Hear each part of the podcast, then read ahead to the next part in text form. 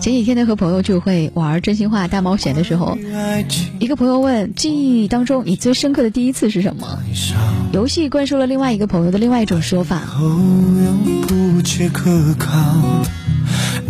是他的第一次赚钱养活自己啊，在他19岁的时候。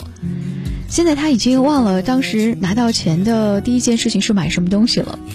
但他清楚的记得那一年年底，他第一次往家里拿回去了1万块钱。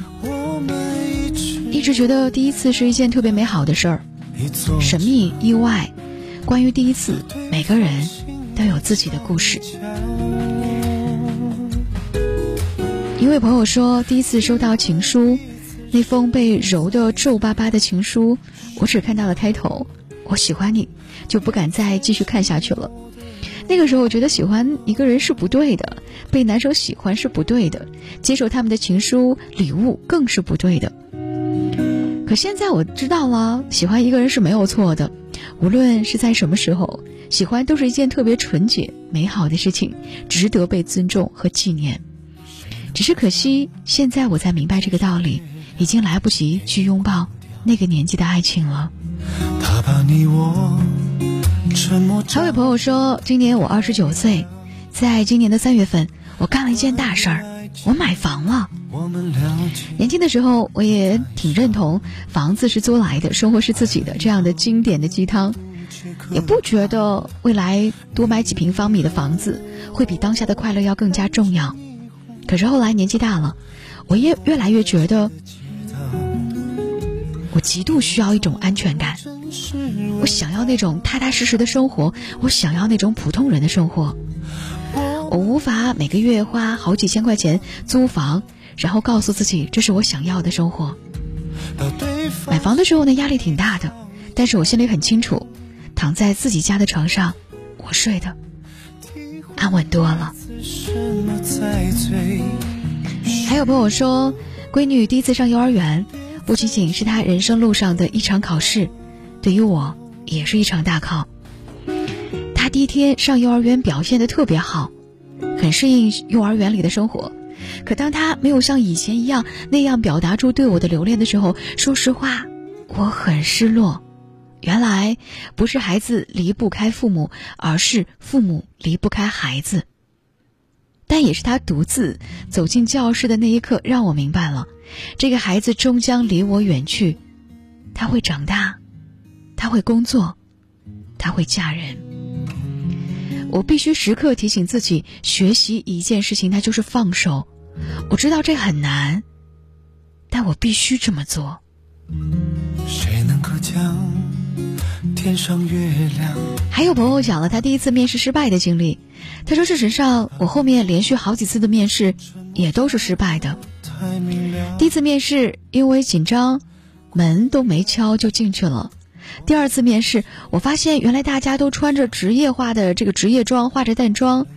第三次面试，面试官直接的告诉我，我的简历格式有问题，感官很不好。第4次面试，一个问题难住了我，我害怕被淘汰，于是乱讲了一通，结果可想而知。原来坦诚的说，不好意思，这个问题我不会，或许比那种你装懂会更加有用一些。但是好在我也在这一次又一次的失败的面试过程当中积累了很多的经验，我感谢那些被退回的简历，因为那些失败才造就了现在那个成功的我。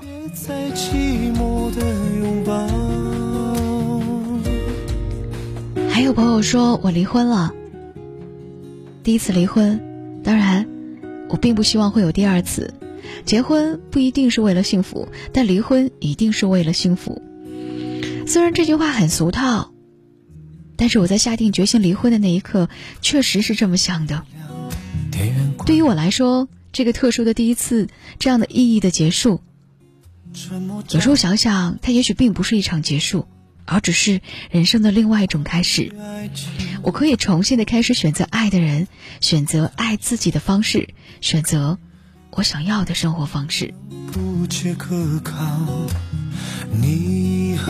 汪曾祺对于第一次有过这样的解释，第一次往往需要勇气，但是第一次也往往会有意想不到的收获，因为它是探索，是挑战，是机遇。人生有越多的第一次便越精彩，人生就是不断经历无数个第一次的过程。那些纠结的第一次，惊喜的第一次，挫败的第一次，辉煌的第一次，慢慢累积在一起，才造就了如今这个厉害的大人。没有人是一夜之间就长大的，所有的成长都必将经历一个漫长的蜕变，这个过程也许很辛苦，但是熬过这些，你再回头看，就会发现人生真的没有白走的路。每一份忐忑、迷茫、不安，都是生活另一种形式的馈赠。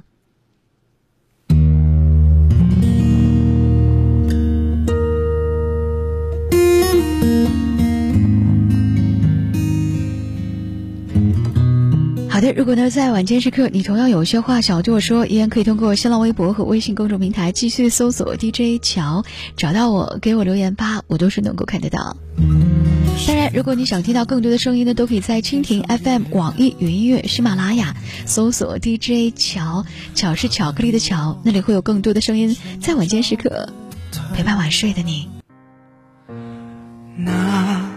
就这样出发，再见吧，和我一样匆忙的人啊，你们的歌声在遥远的路上轻轻回响。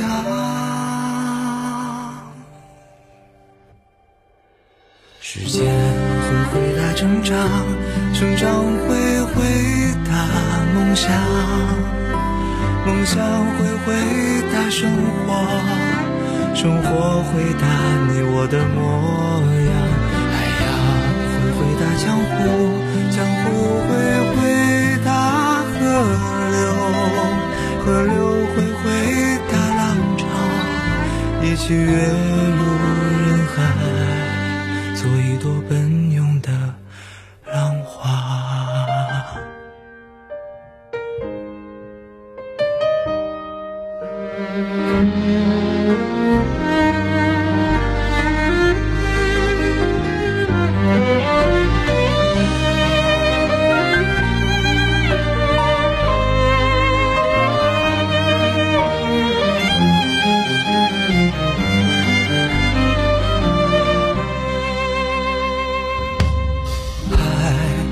说不完的话，风随着我们出发，那个平凡的背影去远方还是故乡，迎着明天的风沙，有太多孤单无人回响，你是否和我一样带着倔强不投降。就这样出发，再见吧，和我一样匆忙的人啊，你们的歌声在深夜的梦里轻轻回响。时间会回答成长，成长会回答梦想，梦想会回答生活，生活回答你我的模样，回答江湖，江湖会回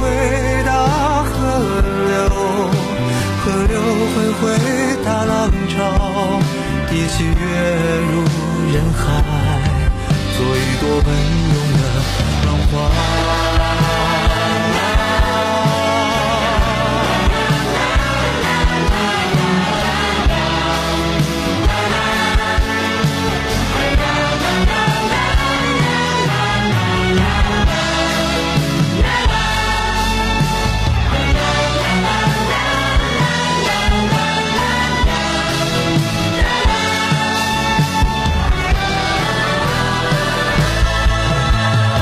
江湖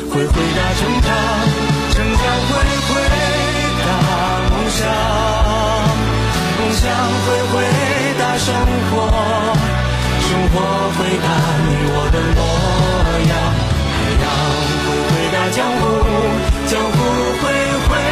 答